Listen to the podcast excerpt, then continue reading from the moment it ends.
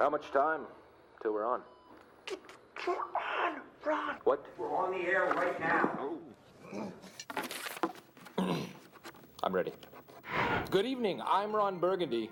Here's what's going on in your world tonight. Kia didn't just make an 8-seat family car. They made a grand utility vehicle, Kia Carnival GUV. And World Gym, train for the sport you play, building the next generation of legends. This is Sports Day. Now it's Courtney Vine. Looks cool. Vine scores! And Australia are into the semi-finals! Courtney Vine has done it! Australia, a mighty victory! And the Matildas are scaling new heights! Great work, Daddy Vass. Now, if you're not excited, you are not Australian tonight, because we are 2 hours away from potentially one of the great dates on the Australian sporting calendar. This is Sports Day with Sats and normally Rat or Woogie or Daddy Vass. And like I said, one of the great sporting moments could potentially be in our path very, very soon. Cannot wait. I'm excited. I'm nervous. I'm going through all a range of emotions. Now, England stand their way, of course. They're ranked 4th in the world currently. Australia in 10th. We've done a great task. We've got across a great task up until now. And the good part about Australia is that one of England's best players, Lauren James, still suspended after being red-carded for stomping against Nigeria. So the ball is in our court, pardon the pun. Now, who's going to join me tonight on the show on Sports Day? Matty Rogers? Not available. Woogie Matthews? Not available. All about to listen to the soccer on SEN, okay? All preparing. Wrapping their house in green and gold. So we went and asked some guy on the street at the cafe. No good. So we settled on former NRL ball-playing front rower, back rower, and first-grade cricket player as well, the kid from Cootamundra, Jimmy Smith. How are you, Jimmy? Oh, there we go. You've scraped the bottom of the barrel, haven't you, boys? Does this mean I'm a token Queenslander for tonight? Does that mean I have to get all irrational about genuinely rational things? No? Absolutely not, because I'm going to say welcome to all our listeners throughout the Super Radio Network, our SEN frequencies through Sydney and Gold Coast and Brisbane and the regional areas. Fanatic SEN app if you're listening on the podcast at a later date. Welcome to the show.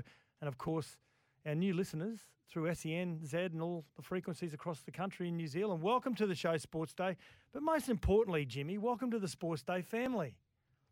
I feel like I know this family very well. I've listened to you guys for a lot of years now through all the different permutations. I know you've knifed Badge, so he's gone. Love the word. So, yeah, permutations. Yeah, like it. Good one. Yeah. But often gets a run in my car when I'm driving somewhere about this time. So an absolute privilege to be a part of it, Scott, on what could be an incredible night, literally in the history of Australian sport. And I don't think that's taking things too far. I don't think you are at all. I think everyone would agree. And like I said, you're not Australian if you do not agree with your comments just then. Now, you can hear all the action tonight on SEN from 7 p.m. We're going to be getting all the latest news when it comes to team lineups very, very soon, as we always ask you as listeners, get involved in the show, 0457 736 736. And for our New Zealand listeners, 8833. You can also call in, 1300 01 1170. We know who's going to call in first. And we're going to try and get to him very soon. And that is you, Glenn, of course. And also want to thank Kia, official partner of the Women's World Cup 2023. World Gym Australia, improving lives through fitness. Now, on the show tonight, former Matilda Alicia Carnavas is going to join us very, very soon. I caught up with her earlier on. Mackenzie Arnold's former coach, Paul Jones, Jimmy Smith. This is going to be an interesting one because he coached Mackenzie Arnold for 9 years, and we see what the finished product is. It's outstanding. Yeah. Well, the finished product is incredible now, playing over there with West Ham in the Super League, the English Super League. So that's a real feature of this squad compared to last time. Last time, you'll remember Timmy Russell, the block-busting Roosters second rower. Last time a Women's World Cup was on, I was sitting in a sports bar in a place called Košice, the second largest city in Slovakia. He was there for his wedding, and I was there to attend the wedding, and then watch the World Cup final with myself, Bruce Sinclair, and his wife, Nicole, just the three of us in this sports bar in Košice. Here we are, 4 years later. And it's a very different Matildas squad. In that squad in 2019, there was one player who played European football. Now, in this squad, there's 16 players. So just goes to show the growth of women's football, the opportunities that exist, especially over in Europe, especially in the UK. Mackenzie Arnold is one of those. Feels like a little bit of a late bloomer, Sats. Having done a bit of research on Paul Jones, the feeling is that it was never quite serious enough for Mackenzie until she got serious. And when she got serious, she's one of the best in the world. Yep, absolutely. Now, you provided this content, which I love your commitment to the show, Jimmy. Okay, before we get to Alicia Carnavas, this is Richard Marles, the Australian Minister for Defence. He's handing over the keys. Since Saturday night, I have been inundated with texts and emails. There have been calls from the media. And so I want the nation to know that I have heard Australia's message. Tonight, our country faces a grave threat, and it comes from the old enemy. And I know that I am unable to meet the moment. And so this afternoon, it's my solemn duty to resign as Australia's Minister for Defence. And I've handed my commission to Mackenzie Arnold. As Australia expects, I know that in this hour, she will do us proud. I simply ask one thing, that tomorrow morning, can you please give me back the keys? Go Matildas. Good stuff. Great humour. Hey, I'm gonna ask you a bit of a pop quiz, Sats. I know you love your old style rugby league, right? Yeah, Who did the legendary Jack Gibson anoint as the Minister for Defence in his Parramatta Eels premiership sides of 81, 82, 83? Wasn't Stumpy Stevens, was it? No. It wasn't Stumpy Stevens. Minister for Defence. No. Mm. Minister for Defence, yeah. Yeah. I'll say Peter Sterling in his book said this guy had no right to play for Australia given his skill level. Yep. But that his attitude was everything. Minister for Defence. Tell me. For a pick of the board, Ron Hilditch. Wow. Ronnie Hitman Hilditch. Yeah, nice. He was his Minister for Defence. Good stuff. Now, Jimmy, I love how you like to come. I listen to your show every day, and I like how you come up with your different phone topics for the listeners. So what do you come up for the show? What have you come up with? How are you showing your colours, peoples? What have you done? What are you doing? What have you bought? What have you got? What's the house look like? What's the car look like? What are you adorned in? Well, I've got to say, Jenny, I saw a dog this morning that was spray painted yellow and gold. What was the owner doing the night before? That might help. Wasn't it Bondi around Fletcher's house or anything? It was not. No, it was not. Right, okay. Only cavoodles around there. This wasn't a cavoodle. What have you done? Yeah. So, hey, I'm going to make an admission here. I don't think it's going to surprise anyone. You know that, and I know that your number one game is rugby league. So too with me. I've watched more women's football in the last 4 weeks than I have in a lifetime. Agree. But I'm enjoying every minute of it. It's like the NRLW. It's just raw and fast. I love it. Yep. Love it. Yep. So there you go. There's the phone. How are you showing your colours today? Or how have you shown your colours today? Oh, are you on the way to Stadium Australia listening to the show? And tell us, what are the scenes like? Text us 0457 736 736. And for our Kiwi listeners, 8833, whose train are you on? Are you on the Australian train or are you on the English train? Also, we've got this tonight, Jimmy. Come on, that's ridiculous. There's got to be an investigation into this. Someone's got to be accountable for this. Yeah, exactly. And also, there still is a National Rugby League that is going on as of tomorrow night. And Craig Fitzgibbon caught up with Matty Rogers and I earlier on. They're playing the Cowboys tomorrow night. Very important game for both sides. So he's going to be coming up a little bit later on. Now, before we go any further, earlier on, I caught up with former Matildas player Alicia Carnavas. So this is how our chat went earlier on. How are you, Alicia? I'm good, Scott. How are you? This fine Sydney and nationwide afternoon. It's a big one. Oh, you feel it everywhere. It is so massive. You know, just to see people walking down the street and wearing green and gold to work today. And as an ex-Matilda, what are the range of emotions that you've been going through over these last 2 or 3 weeks?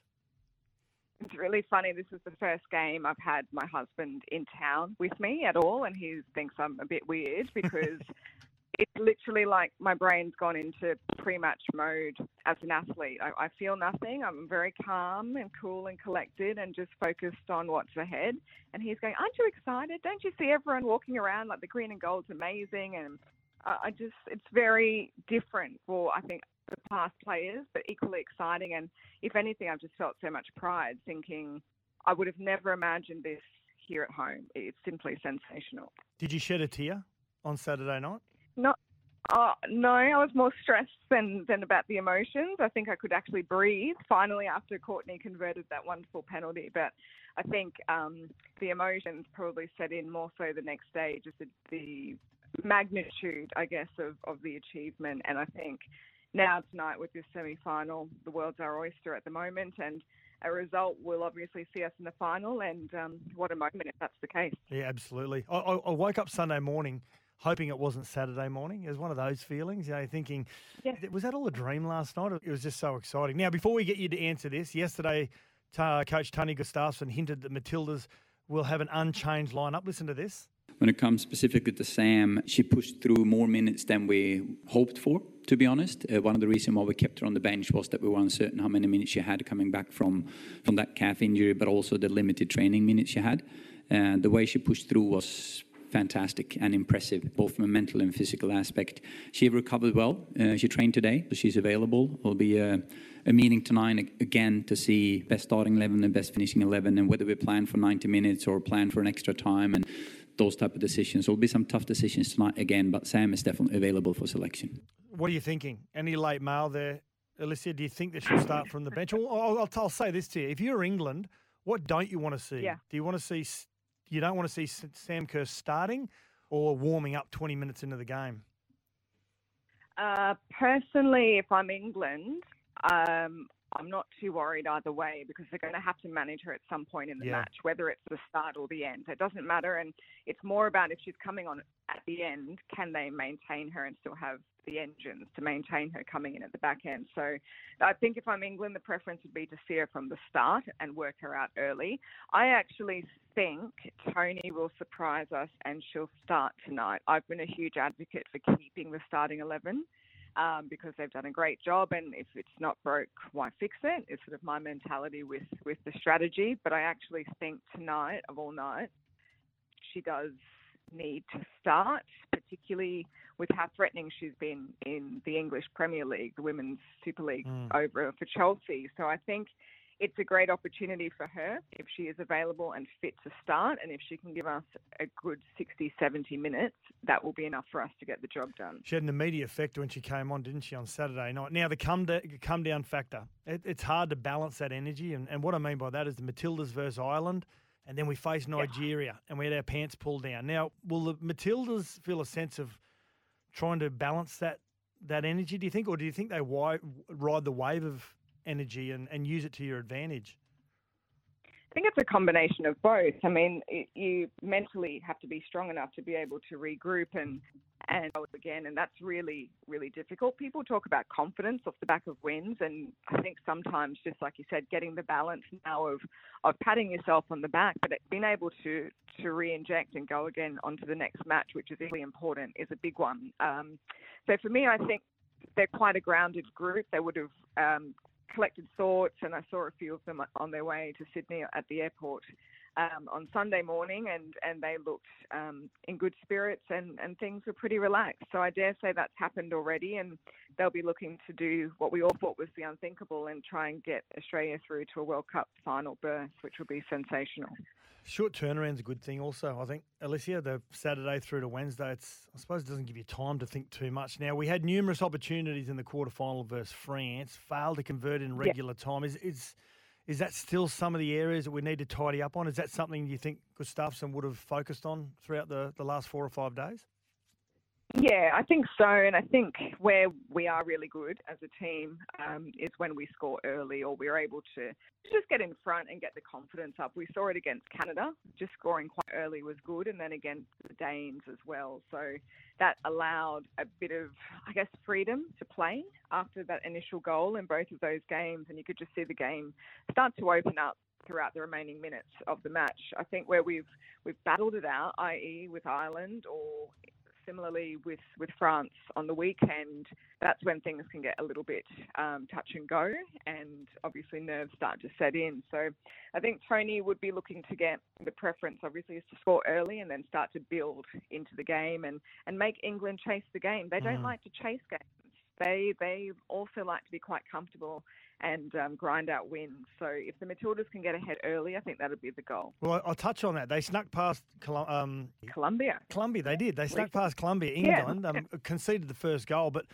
they've got a couple of handy Lionesses not playing tonight. So for the listeners that aren't really across the Lionesses side, just give us a bit of intel into those players that aren't playing tonight for England.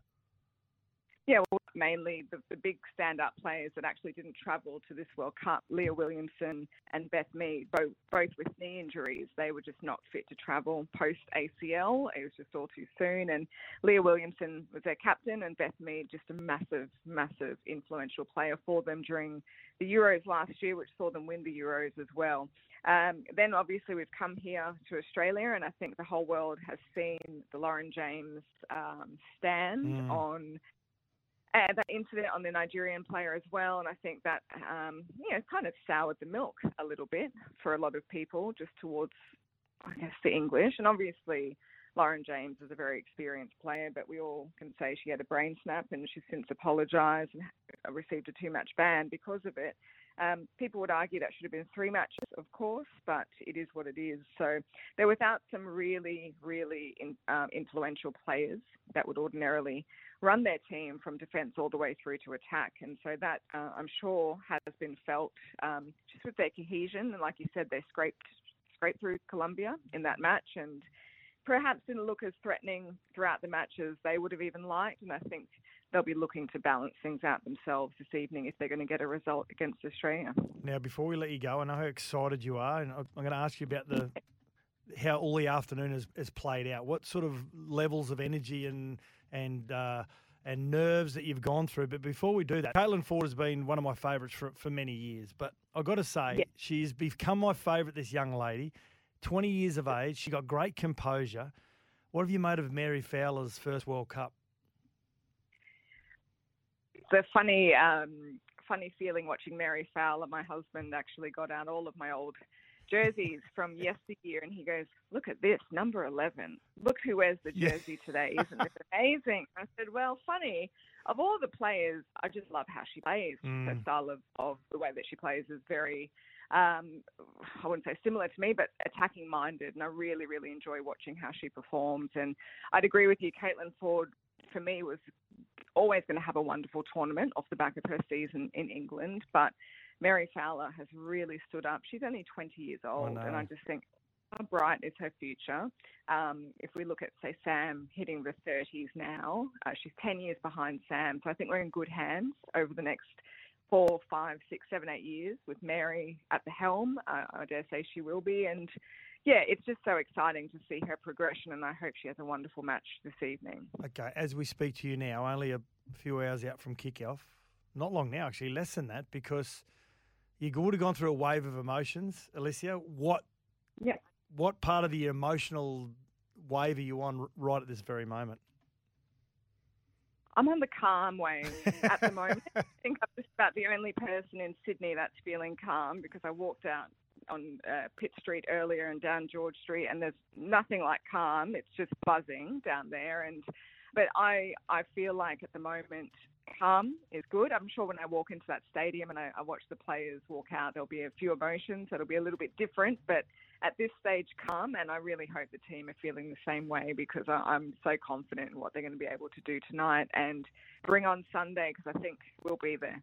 Yeah, beautiful. Alicia Carnavas, former Matilda, great to get your insight in tonight's clash. We cannot wait. Thank you for taking time out on a very special occasion for yourself and joining us on Sports Day. Awesome. Thanks so much for having me. Kia didn't just make an 8-seat family car. They made a grand utility vehicle, Kia Carnival GUV. And World Gym, train for the sport you play, building the next generation of legends. This is Sports Day. Kia didn't just make an 8-seat family car. They made a grand utility vehicle, Kia Carnival GUV. And World Gym, train for the sport you play, building the next generation of legends. This is Sports Day. Yes, it is Sports Day on a very exciting Wednesday night edition. Scotty Sattler and Jimmy Smith joining you tonight. Before we get to our next very special guest, and he is a very special guest, Steve from Dubbo, one of our favourites, part of the WAC, says, you're in first grade now, Jimmy, don't stuff it up. So long as you're not a parabasher, you'll be fine. So some good advice there. For yeah, Satch, just to let you know, might have been 5 or 6 weeks ago that I looked at Parramatta to miss the 8, and at the time they were paying $3.60, gamble responsibly.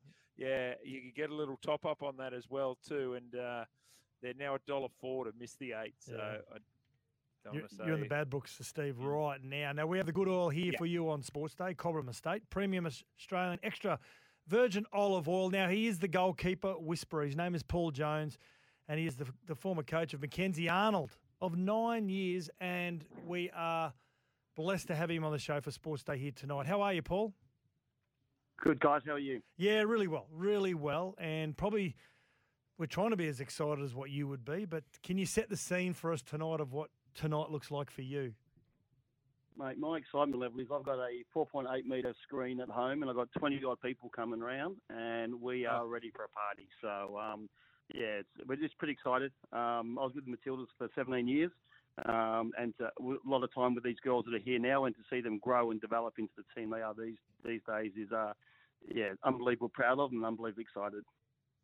So the other thing that they've done too, Paul, and I think, you know, we knew Sam Kerr, we knew Caitlin Ford, but Steph Catley, Ellie Carpenter, Hayley Razzo, and now Mackenzie Arnold have come into the consciousness of Australian sports lovers. Give us your first impressions of Mackenzie when you started working with her, because what I understand is where she is now is a long way from where she was when she first got into a professional system. Mate, when my very first session with her, I thought she was a bit of a clown, to be quite honest. She's rocked up to a goalkeeping session late after hanging out with Sam and Caitlin. I used to call them the cool kids, and believe me, they're very, very cool. And then we had a strong chat to her, and then the second session she rocked up late again. So as you can imagine, Jimmy, we put her through a tough session as a this is serious, and from all reports she's never been late for another session since then. So she just didn't know what it was about, and she's since learned and gone on to be the goalkeeper she is now. And sometimes it's you've got to learn lessons, and she learned that lesson really, really young, I think she's prospered from that experience then. It's really interesting, Paul, because, and I think Sats would probably attest to this as well, no athlete's journey is linear. You know, there's peaks and troughs, and you go through that. Do you feel like Mackenzie is at a point now where she is peak in the world, that she is recognised as one of the great stoppers in women's football? I think that the fact she's gone through peaks and troughs more than anyone else I know. She did it tough for many years in behind Leah Williams, who was our number one there, and she just stuck at it and worked away, and she had heartbreak. She missed the Olympics in Tokyo. She went as a third choice, but only two can play, so she was never going to play. So those, after being to a World Cup and Olympic Games in Rio, that was a massive one for her, and I think that hurt her, and she decided it was never going to happen again. And since then, she's just been head down, bum up, and done exceptionally well. And that's, once again, it's all those, it's the kicks and the guts that you get that make you strong, and the kicks and the guts that make you decide where you want to keep going and how far you want to go. And I think now Mackenzie is one of the premier goalkeepers in the world. Yeah, Paul, now we know that, don't we? Adversity makes you stronger, and this is the end result. Indeed. Yeah, now psychologically, you know her better than anyone. When you saw her foot had crossed the line in that shootout, it had to be retaken. We all sat on bated breath. Were you confident she was going to be able to refocus? I must admit, I was sitting there talking to my wife and my daughter going, Mackenzie, just go the same way. Yes. And she just knows what to do. It's actually not the first penalty shootout she's won for Australia. She actually won a penalty shootout in the Asian Championship in 2018, I think it was. We played Thailand, and we scored an equaliser in about the 119th minute. And so we went to pens, and she got us through on that day as well, and was a bit of a hero.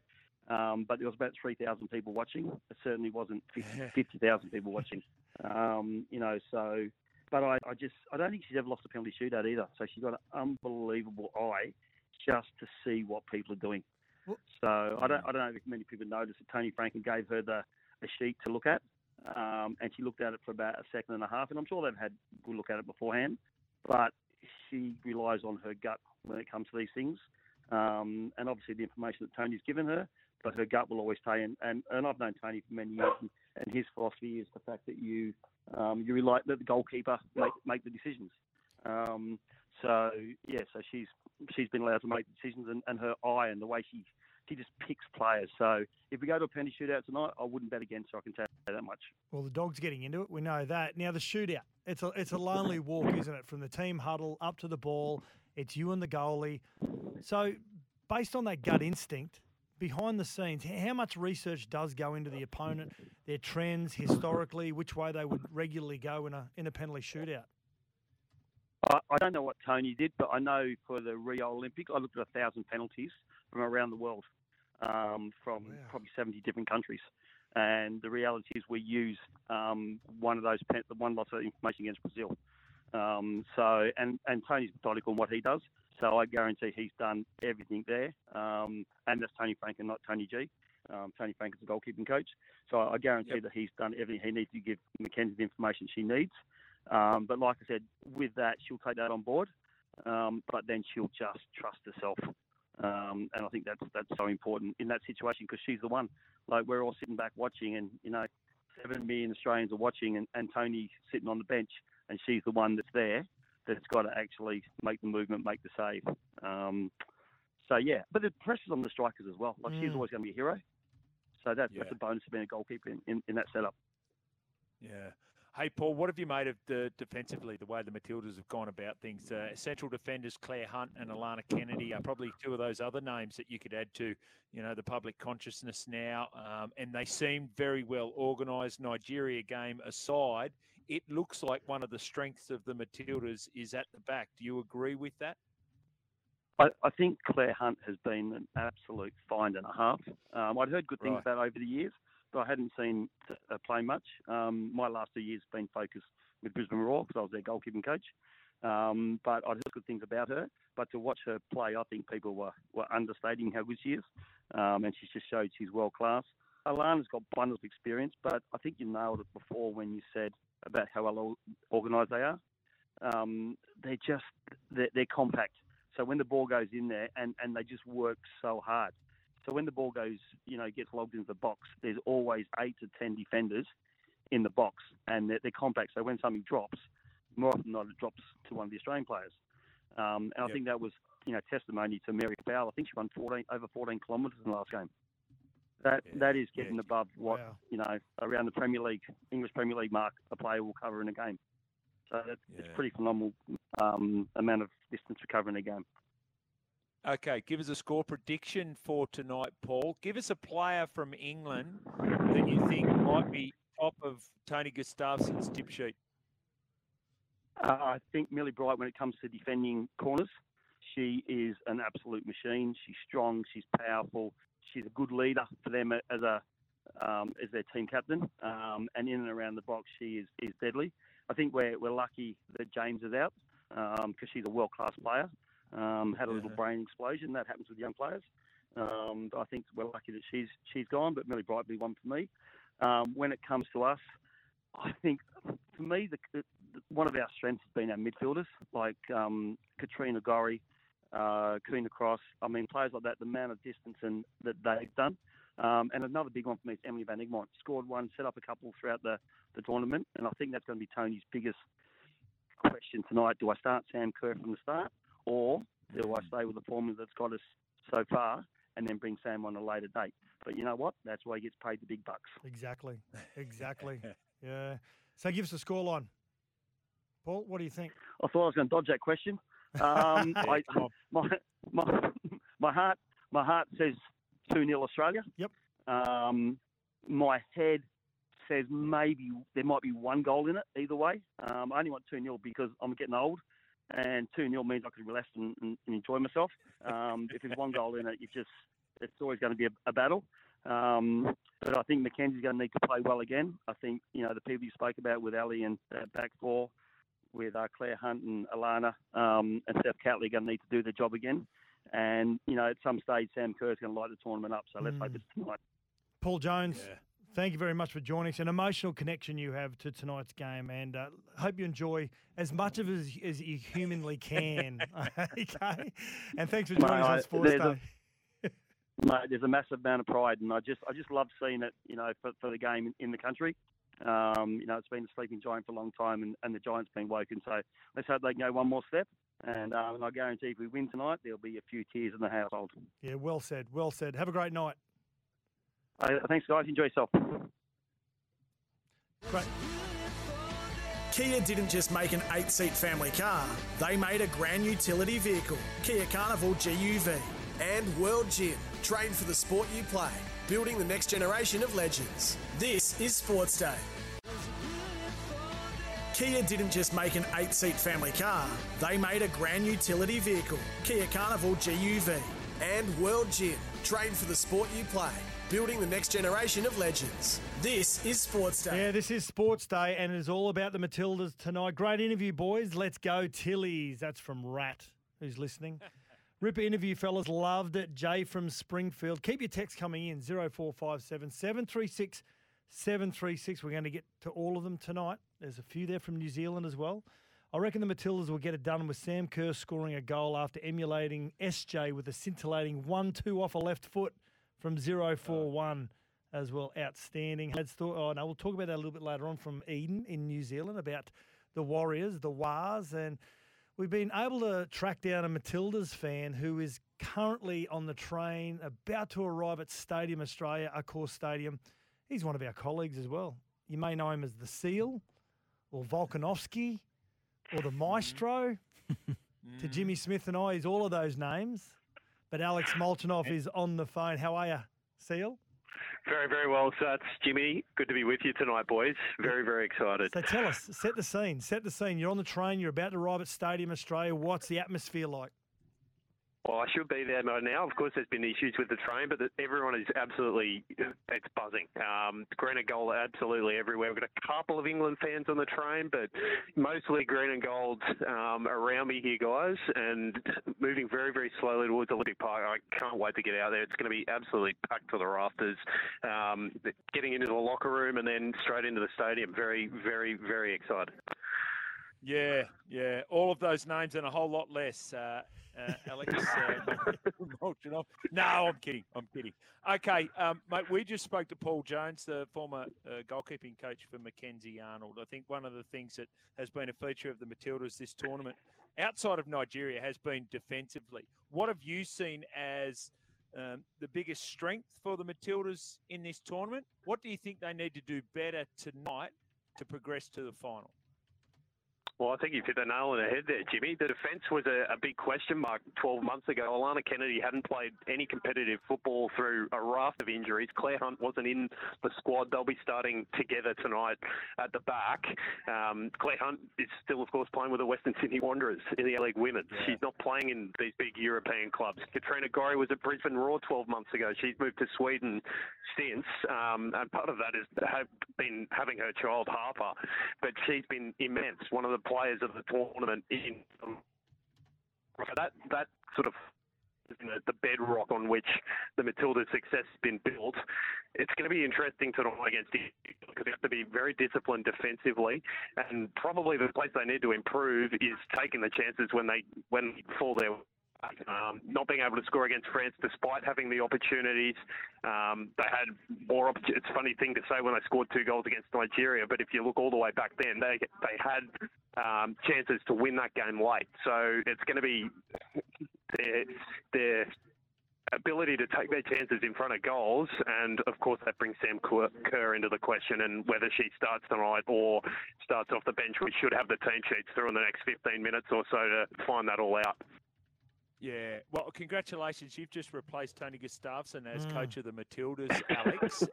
Based on what you just said, based on taking their chances in front of goals, no one on the planet does it better than Sam Kerr in women's football.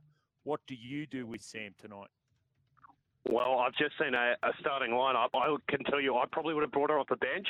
Jimmy, I can reveal to you Sam Kerr is starting tonight. Whoa. Sam Kerr will start up alongside Mary Fowler up front. So I probably would have used her at the end. It's going to be interesting to see how long she lasts. If this game goes 120 minutes, I doubt she'll be there for the penalty kicks at the end of it, which could be a question mark at the end. But if she can get us off to a good start and take one of those opportunities early, obviously that allows us to sit in and rely on that defence that's been so good for us. So Tony taking the risk and using her early, whether that pays off, that's going to be a massive storyline throughout this game now.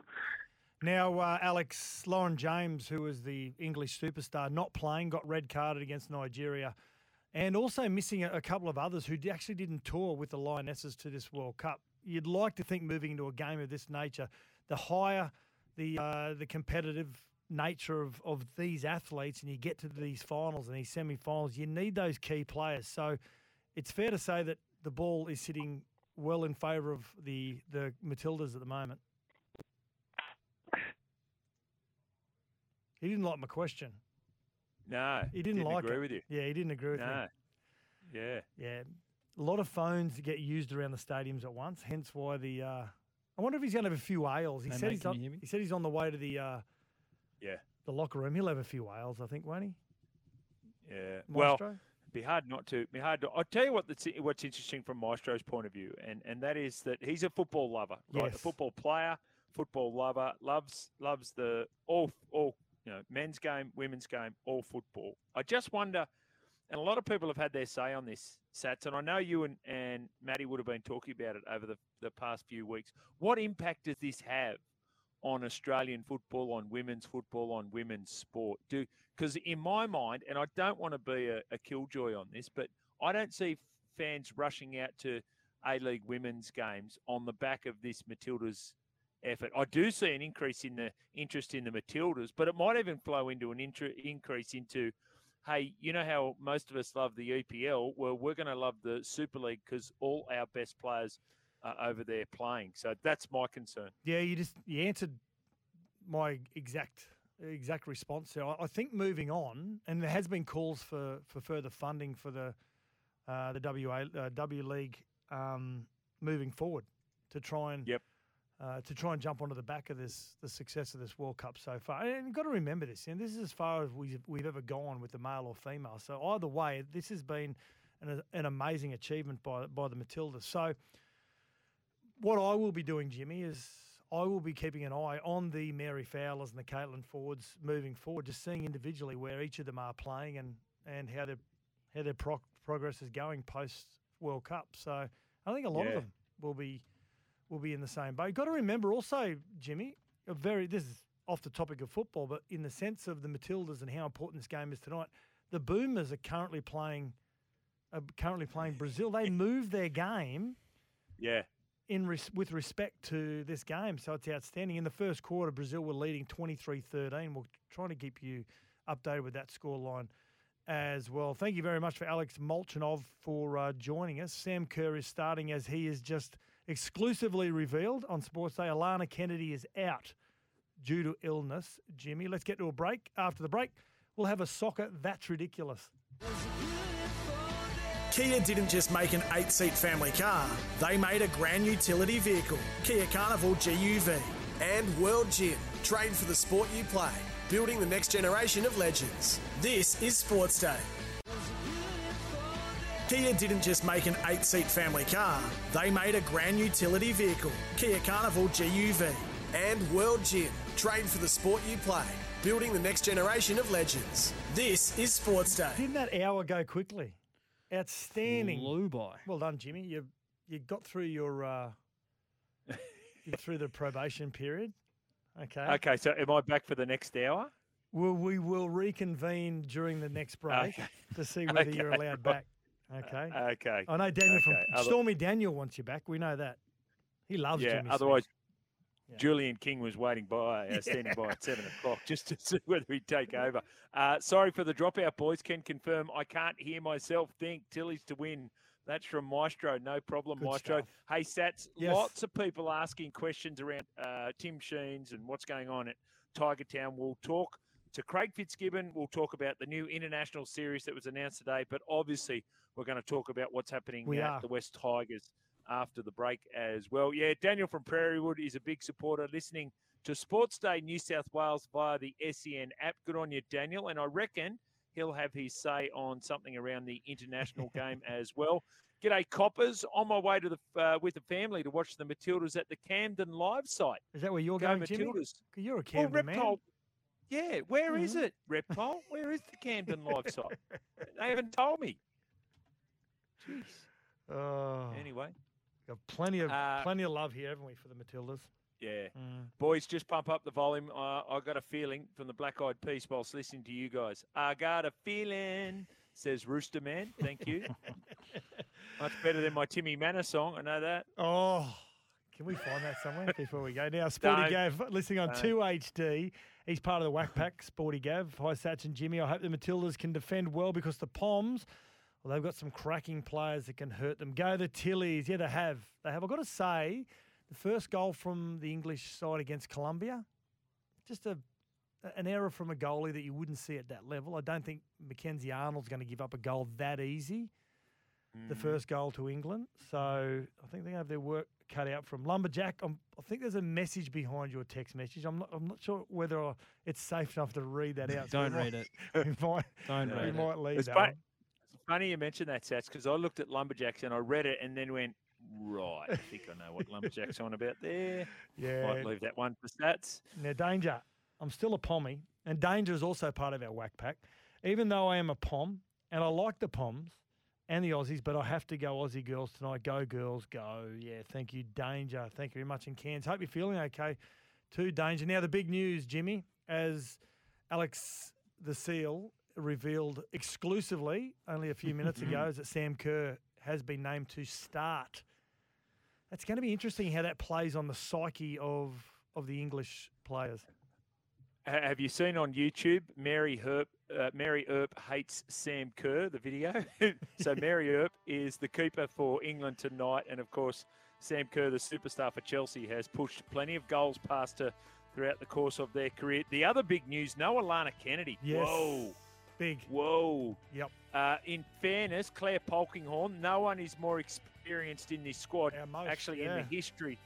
in the history of the Matildas. So she comes in, very steady hand there at the back, but you never like seeing sides change this late stage of tournaments. Exactly. Our 1176.93 SEN listeners, they'll now hear all the lead up to the kickoff of the Matildas' take on England in the FIFA Women's World Cup semi-final. The global game ahead of kickoff at 8 p.m, Super Radio Network. Don't go anywhere. We've got plenty more to come.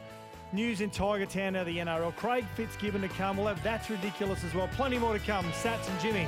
Sports Day, Wednesday night.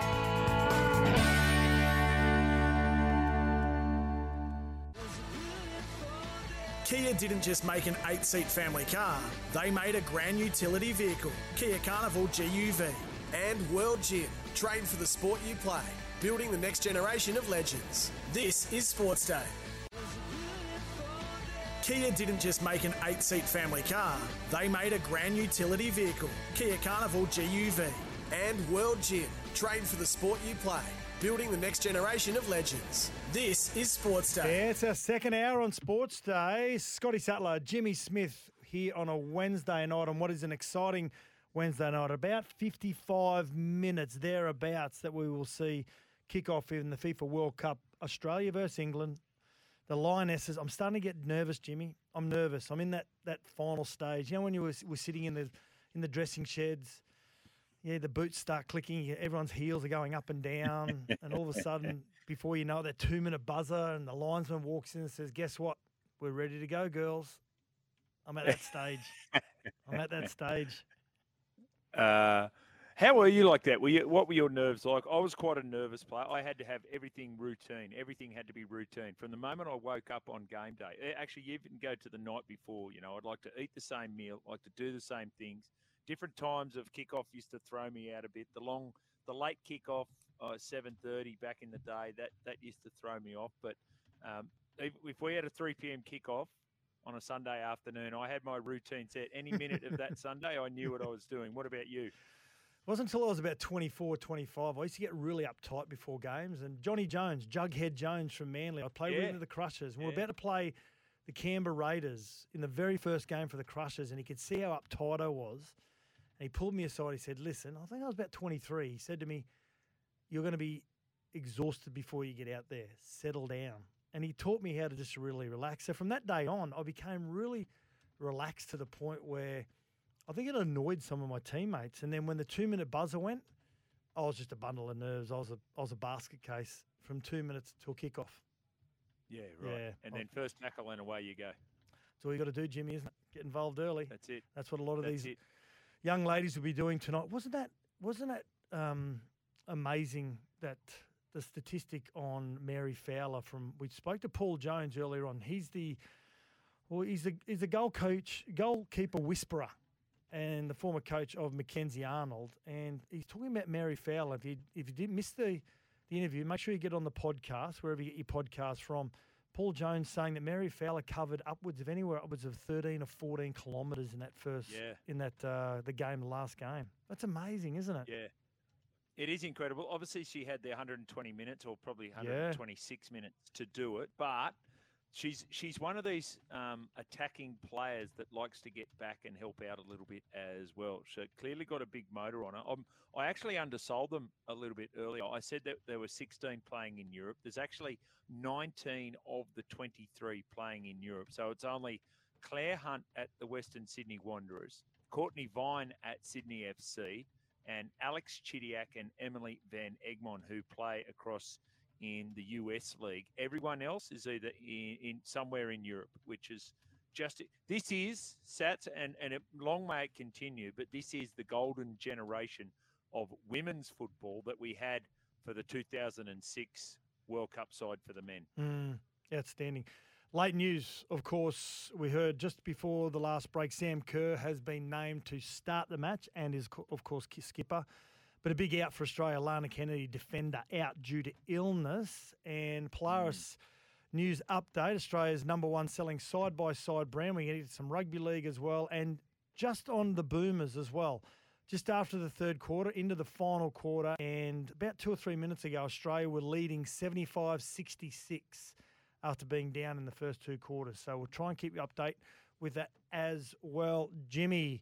Before we get to some rugby league news, time for this. Come on, that's ridiculous. That's ridiculous. There's got to be an investigation into this. This has got to be, someone's got to be accountable for this. Now, Jimmy, this isn't ridiculous, but on the text line, 0457 736 736 or 8833 for our Kiwi listeners. We love it when we get our Kiwi listeners involved. Kiwi Steve in Christchurch, lived in the UK for many years, but I can't support them.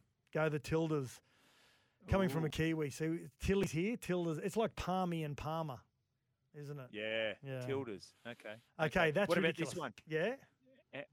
Ashes to ashes, dust to dust. If Tomo doesn't get you, then Lily must. Happy birthday, Jeff Thompson. Wow. Jeffrey Robert Thompson. So arguably the fastest bowler that's ever walked the planet. He signed a 10-year deal with 4IP radio station. I remember 4IP. Is that still is? No, yeah, right. It's not around anymore, right? No. For $63,000 back in 1976. That's a lot of money, isn't it? A lot of money. Wow. A lot of money. It's sort of equivalent to the money that Jimmy Smith is on right now in 2023. Hey, I remember listening to Rod Marsh once, Jimmy, and I know how much you love your cricket, and not mucking around, listeners. Jimmy Smith was a very good first-grade cricketer as well as a very good rugby league player. But I remember listening to an interview with Rod Marsh once, and he said, "I know that the speed cameras got him doing 160, but I got no doubt he was doing at least 180 kilometres per hour when it hit my gloves."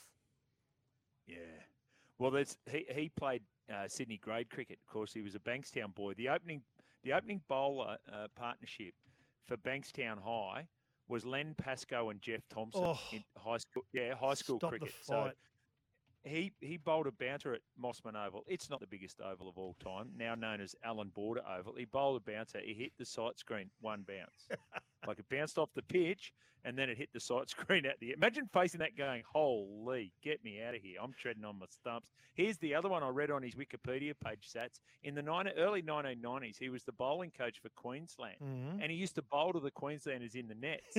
He was 42. He was 42 years of age, and he was still causing them to jump around everywhere, and they actually contemplated getting him back into Sheffield Shield cricket. Come on, that's ridiculous. That is ridiculous. I'm not kidding you, too. Wow. Yeah. That'd be frightening. He'd still have an aura about him, wouldn't he? Now, what about this one? On a soccer theme, on a footballing theme, Neymar, of course, announced officially as going from Paris Saint-Germain to the Saudi League, which is Al Hilal. $300 million over 2 years. Come on, that's ridiculous. That's just under like $3 million a week, mind you. Full access to a private jet that sits on the runway in case he needs it. Come on, that's ridiculous. Again, it's a little bit like Jimmy's contract. Come on, that's ridiculous. $89,000 bonus, Jimmy Smith, every time his team, Al Hilal, win. Come on, that's ridiculous. His own mansion. What's the significance of $89,000? Why did they not round it up to 90 or 100? Exactly. Why 89? Exactly. Come on, that's ridiculous. His own mansion with full staff detail. Come on, that's ridiculous. This is the most Twos has ever got involved. This is the one that just blows my mind. Okay, $500,000 every time Neymar posts a positive promotional social media message about Saudi Arabia. Come on, that's ridiculous. That is ridiculous. But it's not sport. It's not sports washing. You know that's not sports washing. But anyway, the public investment fund, right? Yes. That's. I tell you what I was looking at earlier, Sat. I would love to get the data on this as well. So Neymar Jr. I'm looking at him, 212 million followers across his Instagram platform, right? So he's got a following that is, what's that? Let's call it 9 times the size of Australia's total population. So there's a marketplace for you. Mackenzie Arnold has now 141,000 followers on her Instagram page. I wonder what it was at the start of this tournament to what it's become today. I would love to know the graph of how many people followed her on Instagram after she stopped those goals on Saturday night. Yes. Everyone went, wow, who's this? I know. Who's this girl? Yeah. Notice she only started posting TikToks about 2 weeks ago. Oh, did she? Yeah. And they're up to like 300,000, 400,000, 500,000 views. So yeah. There you go. Yeah. Oh, yeah. God. There we go. Polaris Australia's number one. Hang on. Who was that who chipped in there? That's Daddy Vass. Come on. Oh, I wondered who that voice was. Yeah. Started, I'm looking around me here at home. He's like your man. Voice? Yeah, K-Hole. Coach K. Coach K. He's like your man. Yeah. No one is like my man, Coach K. Kramer from Brisbane says, up the Tillies. And hi, Maisie here, listening in from Auckland. Go the Matildas. I think Matildas 2 goals. England 1. Thank you very much, Maisie. And Danger says, 4IP. If it fits, wear it. Remember that, Sats? Yeah, it was one of their slogans. Yeah, right. Absolutely. Okay. Now, as I said, Polaris, Australia's number one selling side-by-side brand, bring us our NRL and sports update. Jimmy, we have got a couple of text messages also around this very matter, which was news that broke today. The Tim Sheens will step down as Tigers coach at the season's end with the 5-year plan not going to plan. They never usually do. They usually take sometimes a lot longer, like it did at Penrith, and that's okay. But they've parted ways amicably, both the West Tigers and Timmy Sheens. Benji Marshall will take over from 2024, which I'm glad to see. And I'm glad to see Tim step aside because I've got a lot of admiration for 1T Sheens. And I think his role more about mentorship. Now, I'm hearing he'll head back to the UK at some stage. Maybe not as a coach, but he just enjoys living there. So watch your space when it comes to that. But what are your thoughts, Jimmy, when you first heard this today? I would be completely disillusioned if I was a West Tigers fan about the manner in which my club has gone about things in their football department. I know we can look at the shiny new centre of excellence and say, wow, that's a step forward. And I know they're still one of the most popular clubs in the league, despite the fact that, remember last year we thought, oh, well, they've run 16th. They can't do any worse than that. Well, they have. They're running 17th this year. And it's all on the back of some decisions being made in that football department. And I don't know whether the people who are making the decisions know football or not. The strong evidence suggests that they don't. And they've gone all in on Tim Sheens, who then went all in on Benji Marshall. And now we've got ourselves a situation where there's another payout coming to Tim Sheens. We now have at the West Tigers a head coach who has a total coaching experience of 21 games as an assistant coach in the NRL. Now, he might have been doing more than that over the course of the last few weeks and maybe few months, but and now we've got the general manager of football who will step aside as well with Tim Sheens. And the worst thing about it all, we've had infighting between the newly appointed recruitment manager and the assistant coach, who is now the head coach. There's no general manager of football, and they're running last.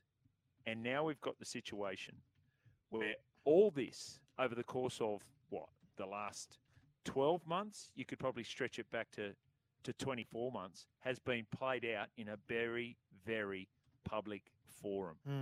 It's disastrous, Sats. I know you've got long, strong connections with a lot of people in that organisation, but it is an absolute disaster. And if I'm a West Tigers supporter, I'm completely disillusioned with the club I follow. I agree with you in principle, Jimmy. I really do. And you do mention the general manager, and that's a really important facet to any rugby league organisation.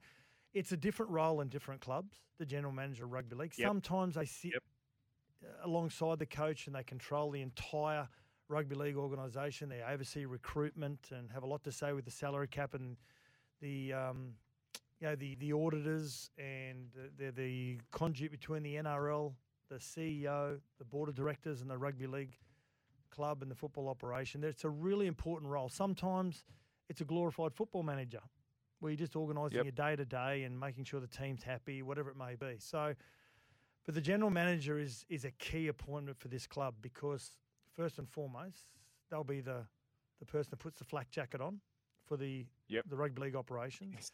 They have to have the ability to bring that relationship together and make it smooth waters between Scott Fulton and Benji Marshall.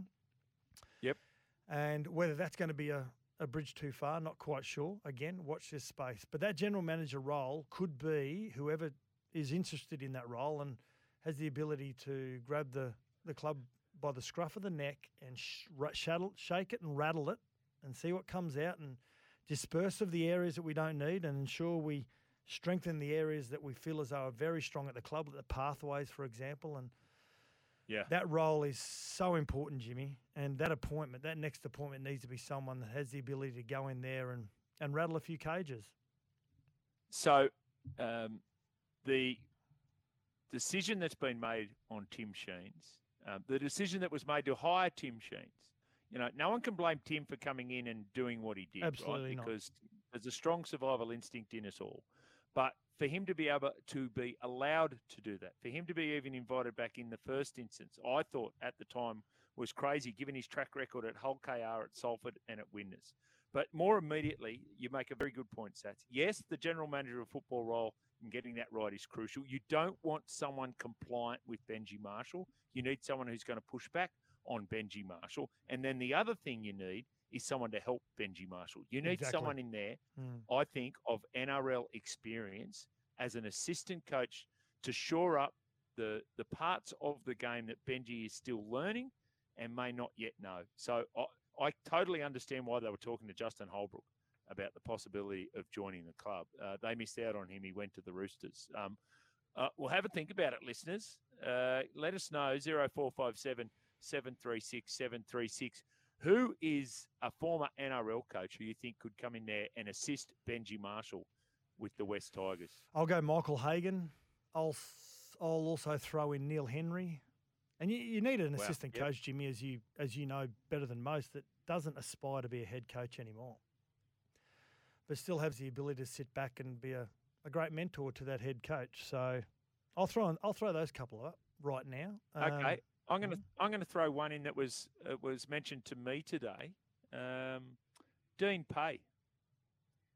So very strong defensively, was working through things at the Bulldogs before he didn't get the chance to finish things at the Bulldogs. So there's a name that was thrown up to me today. Rooster Muzz on the text line, Smithy and Worm, what are your thoughts on Sheens quitting the Tigers? This is an embarrassment at best. I say Sheens should have never been appointed in the first place. Now, it's easy to say that in hindsight now, Rooster Muzz and listeners, but he's got a deep love for the club. So when something that you got a deep love for comes with cap in hand and says, we need help, of course you're going to say yes. And of course you're going to read the room and say, maybe my time has come and we need to hand the keys on to someone else. So as everyone knows, I'm a staunch supporter of Tim Sheens, but I've always believed that he shouldn't have coached from 2024 onwards, Jim. Yeah. Well, I'm a firm believer he should never have been back at the West Tigers after his first stint there. So it's not Tim Sheens' fault. I do not blame Tim Sheens for getting in there as general manager of football and finding himself as the best candidate, however ridiculous we think that situation is.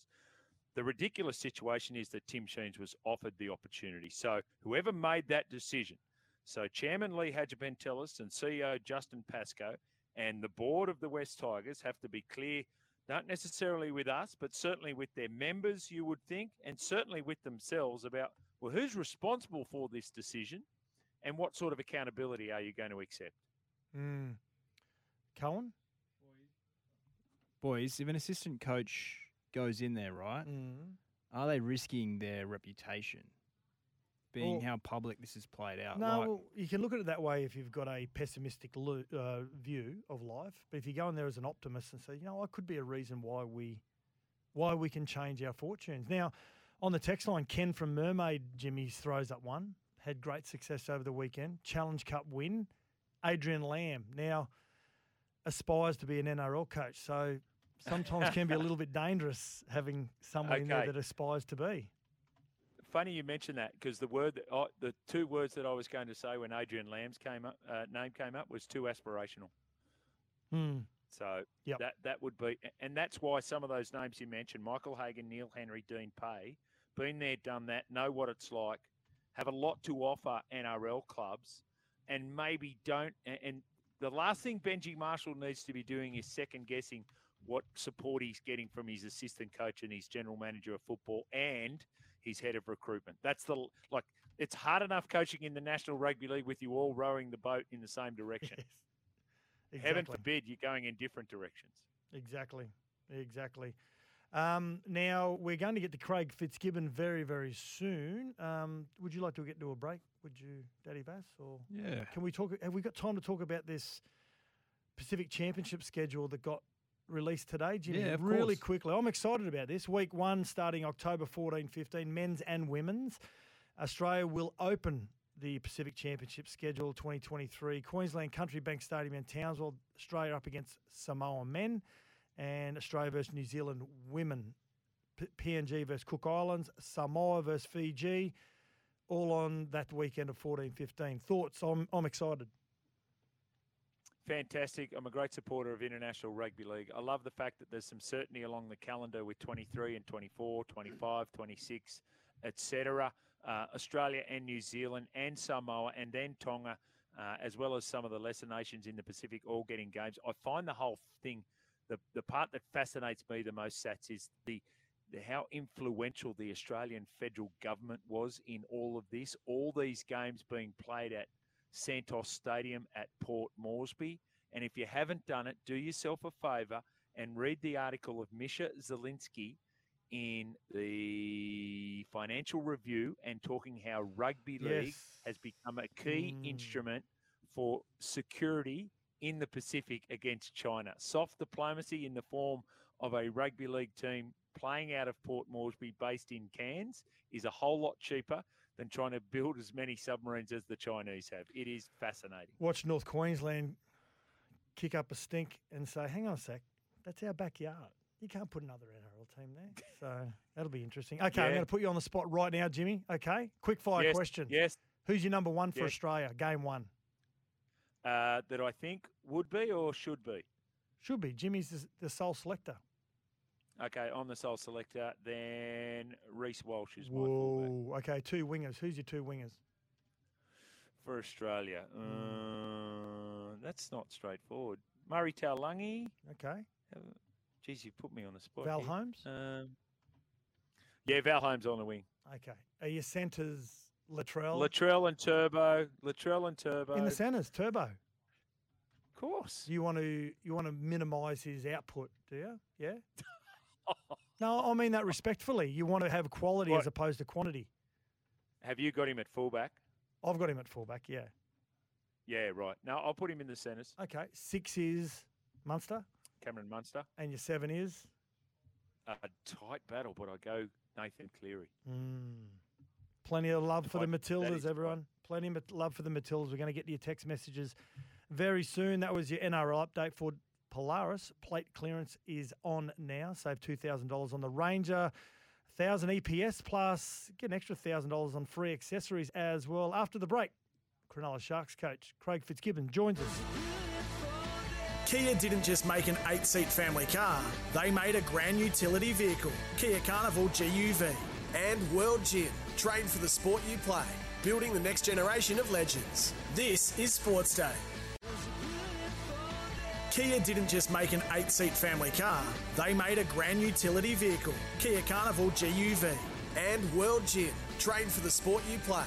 Building the next generation of legends. This is Sports Day. Play back to Morris. Medeiros, intercepted by Fitzgibbon! Fitzgibbon striding over the halfway! Fitzgibbon, he's running out of petrol! They're gonna get him, but he'll make it! Fitzgibbon scores a 90-metre try! Oh, he didn't take many intercepts in his day, this guy, but I tell you what, he was a hell of a player. Sounded like he was on a treadmill that last 15 metres. Craig Fitzgibbon, coach of the Sharkies in 2002, semi-final against the Knights. How are you, Fitzy? Yeah, I'm good, thanks, boys. How are you? Yeah, really good. Well. I reckon your hamstrings would have been burning by about the halfway mark there. What was left of the fringe was flapping in the breeze and the luck was hitting me. So it looked more like a 400 than a 100. Hey, mate, a couple of really good weeks over the last 2 weeks, and you got the Cowboys who had the bye last week, and you're playing them in Townsville on Thursday night, but you've taken the team up early on Monday. What's the reason behind that? We just acclimatised to the weather. We felt like it was important to get some training up here. We had a good recovery day today. And, we ran this model last year and it worked okay. And the players sort of felt well prepared for the game. And, you know, sometimes we've chosen to go late, sometimes early. And for this occasion, just to get ourselves up here early and spend some time together, we thought it was important. How hard is that as a coach and a performance team, Fitzy, to get that balance right? Like, do we go too early? Do we get too late? Is it a decision that you guys make as a coaching staff and performance, or do you let the players have a bit of buy-in into that?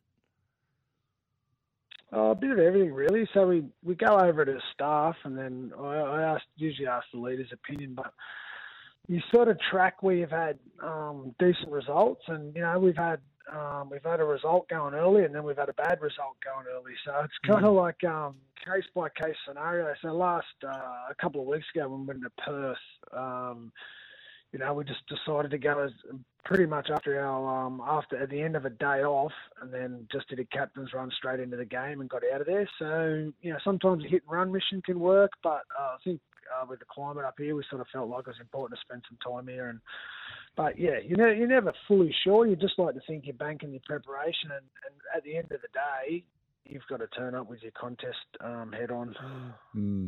Mate, talking about Perth and last week, obviously the results over the last couple of weeks of against the Rabbits and the Titans. Is that resilient in defence? Is that what you've been looking for? Like, it seemed like a different outfit defensively. Yeah, well, it's going to sound bizarre, but you don't want to celebrate a 28-0 defeat too much. But we had a lot of adversity at the end. We lost Ronnie Mulatalo at the end of Captain's Run before the Penrith game, and we had to change the team around. Blake's hadn't trained in position basically for that whole week.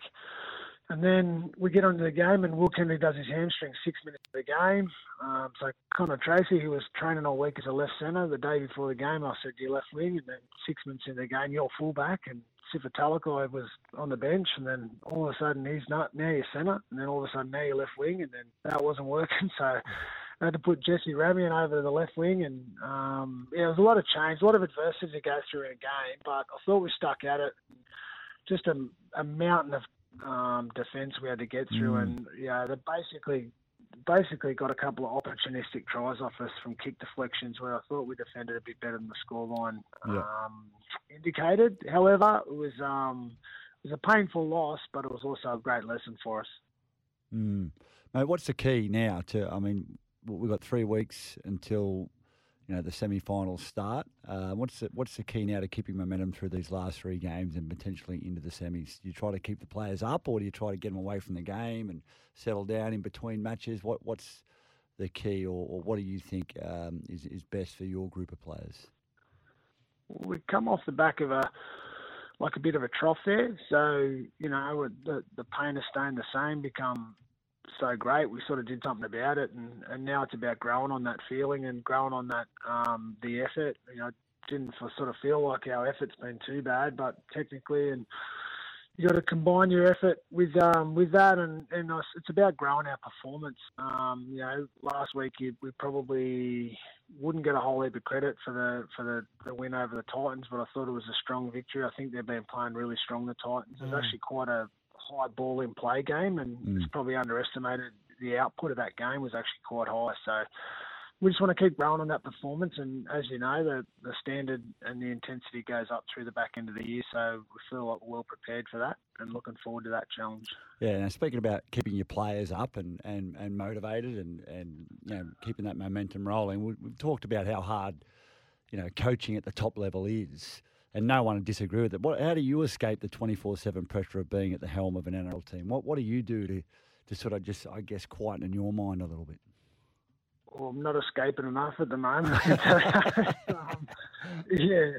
reckon you know, a lot of people have different hobbies. Just having a couple of hobbies to escape, and family's the best outlet. Like, I feel like, you know, any time, quality time with the family, where, you know, they don't care about results or they don't care about the pressure. They're still your kids, still your wife. So, yeah, that's a terrific release, and spending time with them and watching them grow up is the best outlet. But having a couple of hobbies, I think, is key for most coaches. It is quite difficult to stop the wheel spinning. So, you need something to escape and recharge. And sometimes you think you got to work more, but the more you work, the more you think. You actually get clouded. You sometimes need to stop so you can think clearly.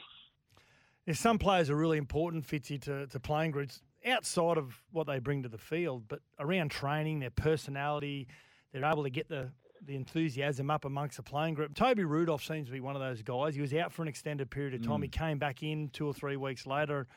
It's those little dynamics that can change a season. Do you agree?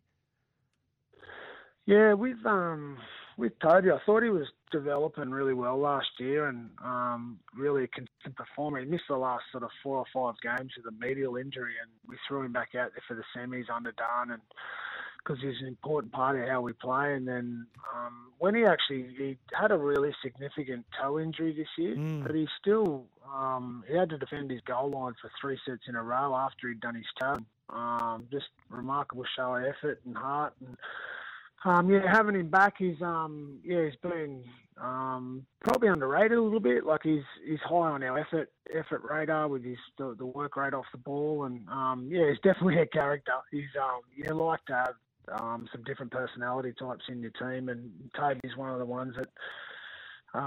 He's got no filter, so sometimes it's inappropriate, but sometimes it gets us laughing and connected. Yeah, nice. Now, he's one of my favourite players in the comp, Connor Tracy. He's filling in at fullback at the moment for Will Kennedy. What's his best position, Fitzy? It's difficult to know with Connor. Like, this is, last year he missed most of the preseason with groin injuries, and then got into the season, then he had struggled days, and then he found his way into the team, and then he had a significant head knock, and then he found his way back into the team, and this year he had an ankle injury all preseason. And then with Cade Dykes, hurting his knee in preseason, Connor walked straight in and said, I want to train at fullback, I want to play fullback. So I said, oh, okay, fantastic. And we, he developed himself there playing for the Jets and waiting for his opportunity, which he got at centre. And then it turns out now he's got his opportunity at fullback. So he's really well prepared for it, and little energiser bunny that gives the team, sort of just full of energy, you know. Wadey Graham played his 250 for the club. He's been in the comp, seems like 20 years, but he must play a pretty important role to the coaching team, an extension of the coaching team. Yeah, he is, Sats. I think you'd know this from playing, but sometimes like leadership's really hard to measure. Mm. Like it's not sometimes it's not a tangible output, but who in the face of adversity or under stress or pressure of it's a hostile environment out there, but who's the calm head? Who's the one that's thinking rationally? Who's the one that's been there, seen it? Who's the one that they're looking at for confidence? And it's Wade for us. So.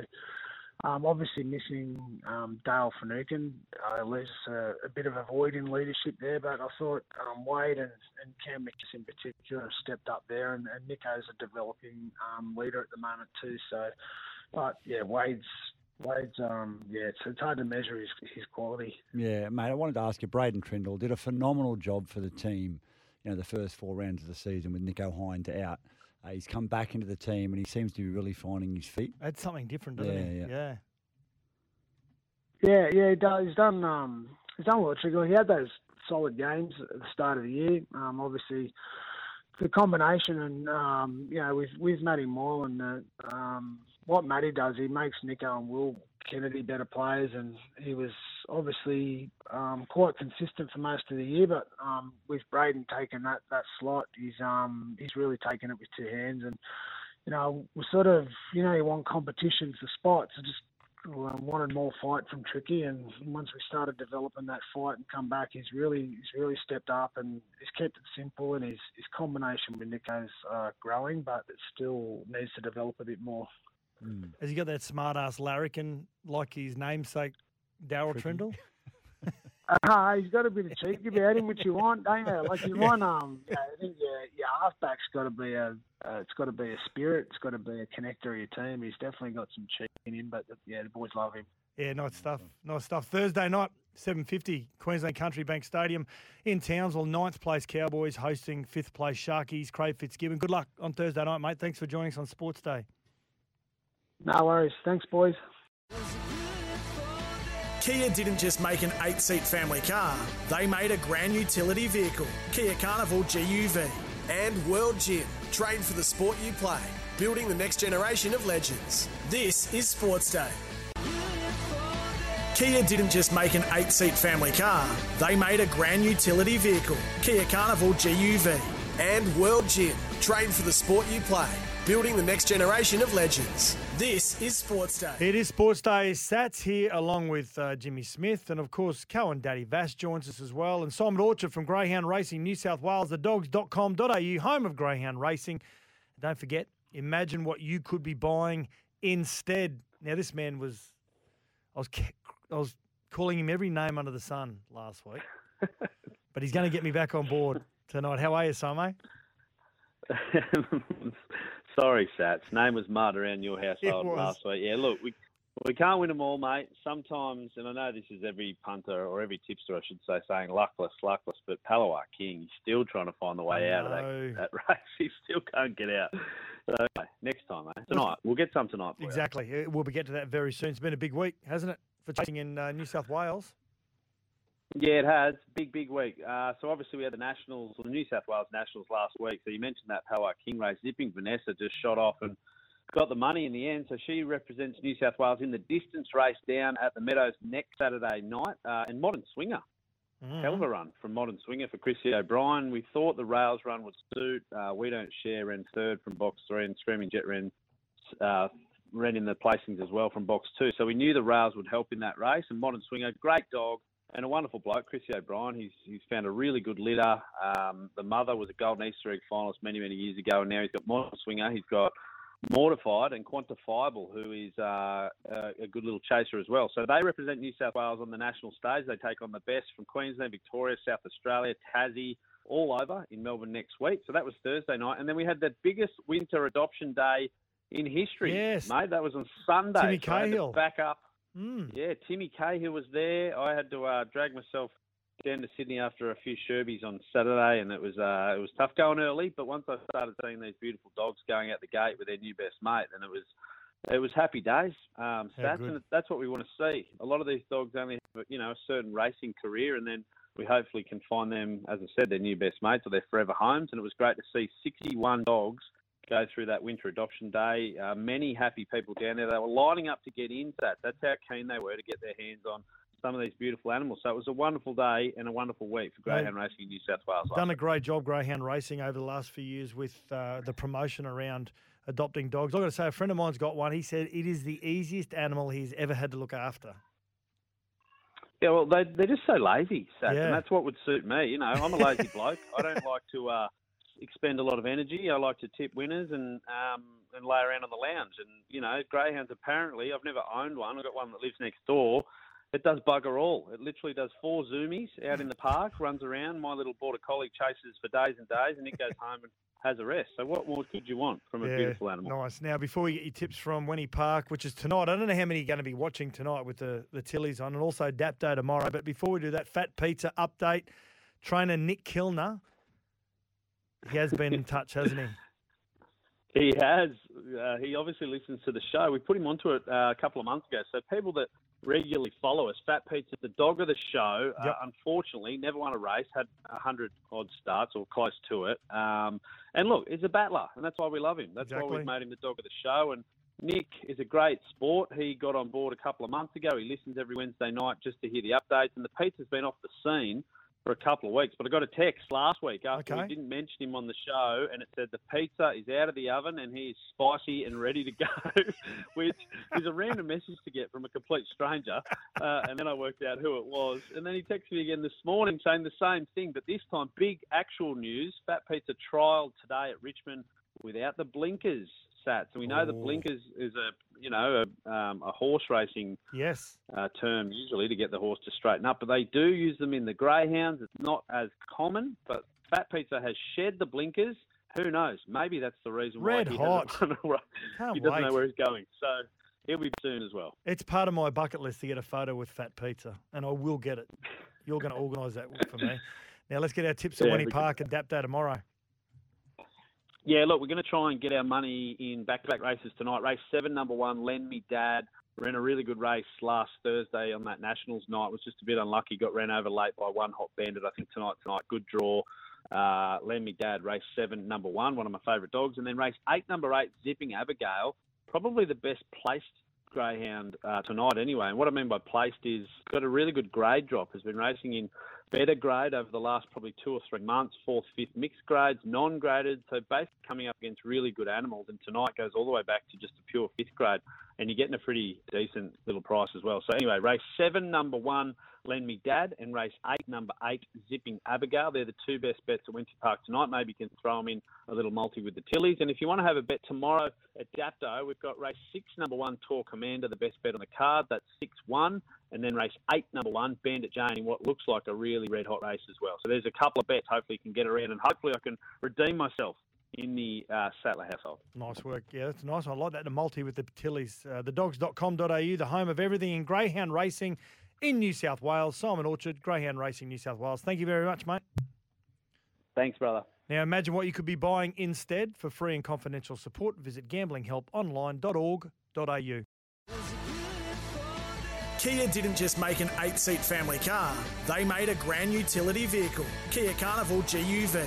And World Gym, train for the sport you play, building the next generation of legends. This is Sports Day. Kia didn't just make an 8-seat family car.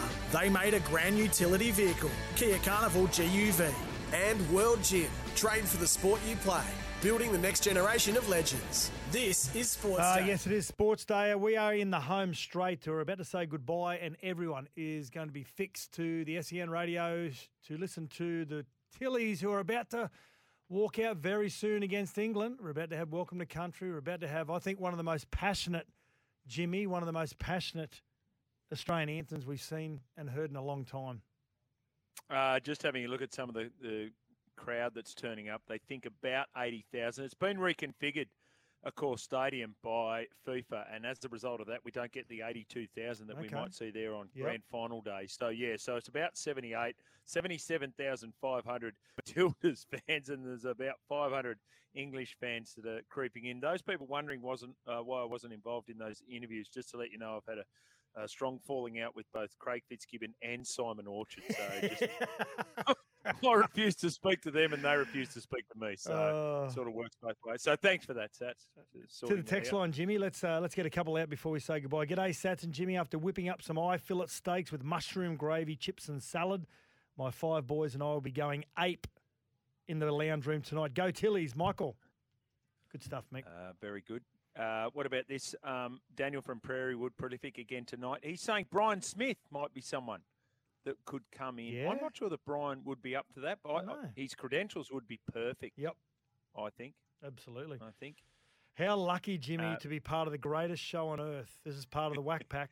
I just hope he takes what he's learnt tonight back to reserve grade. Thank you, Stephen. I will, Stephen.